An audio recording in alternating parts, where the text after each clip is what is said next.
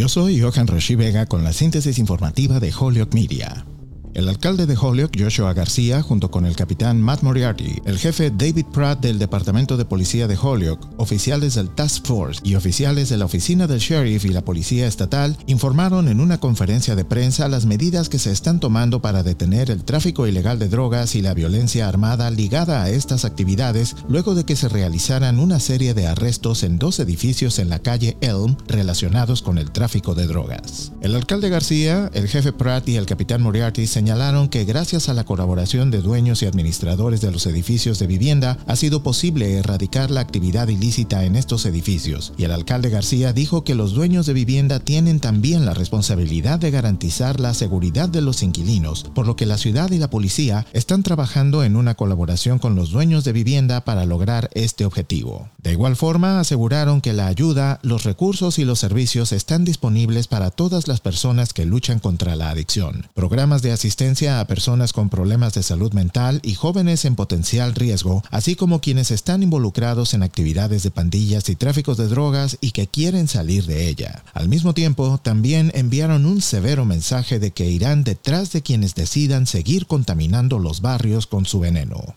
El jefe Pratt señaló que habrá ayuda y colaboración entre el Departamento de Policía de Holyoke y la asistencia de las agencias policiales federales, estatales y locales para detener esta situación en toda la ciudad, reiterando la disponibilidad de programas de asistencia social para ayudar a quienes lo necesitan, mientras buscarán erradicar a quienes están dañando la seguridad, salud y bienestar de los residentes de Holyoke. Yo soy Johan Rashi Vega y esta fue la síntesis informativa de Holyoke Media a través de WHMP.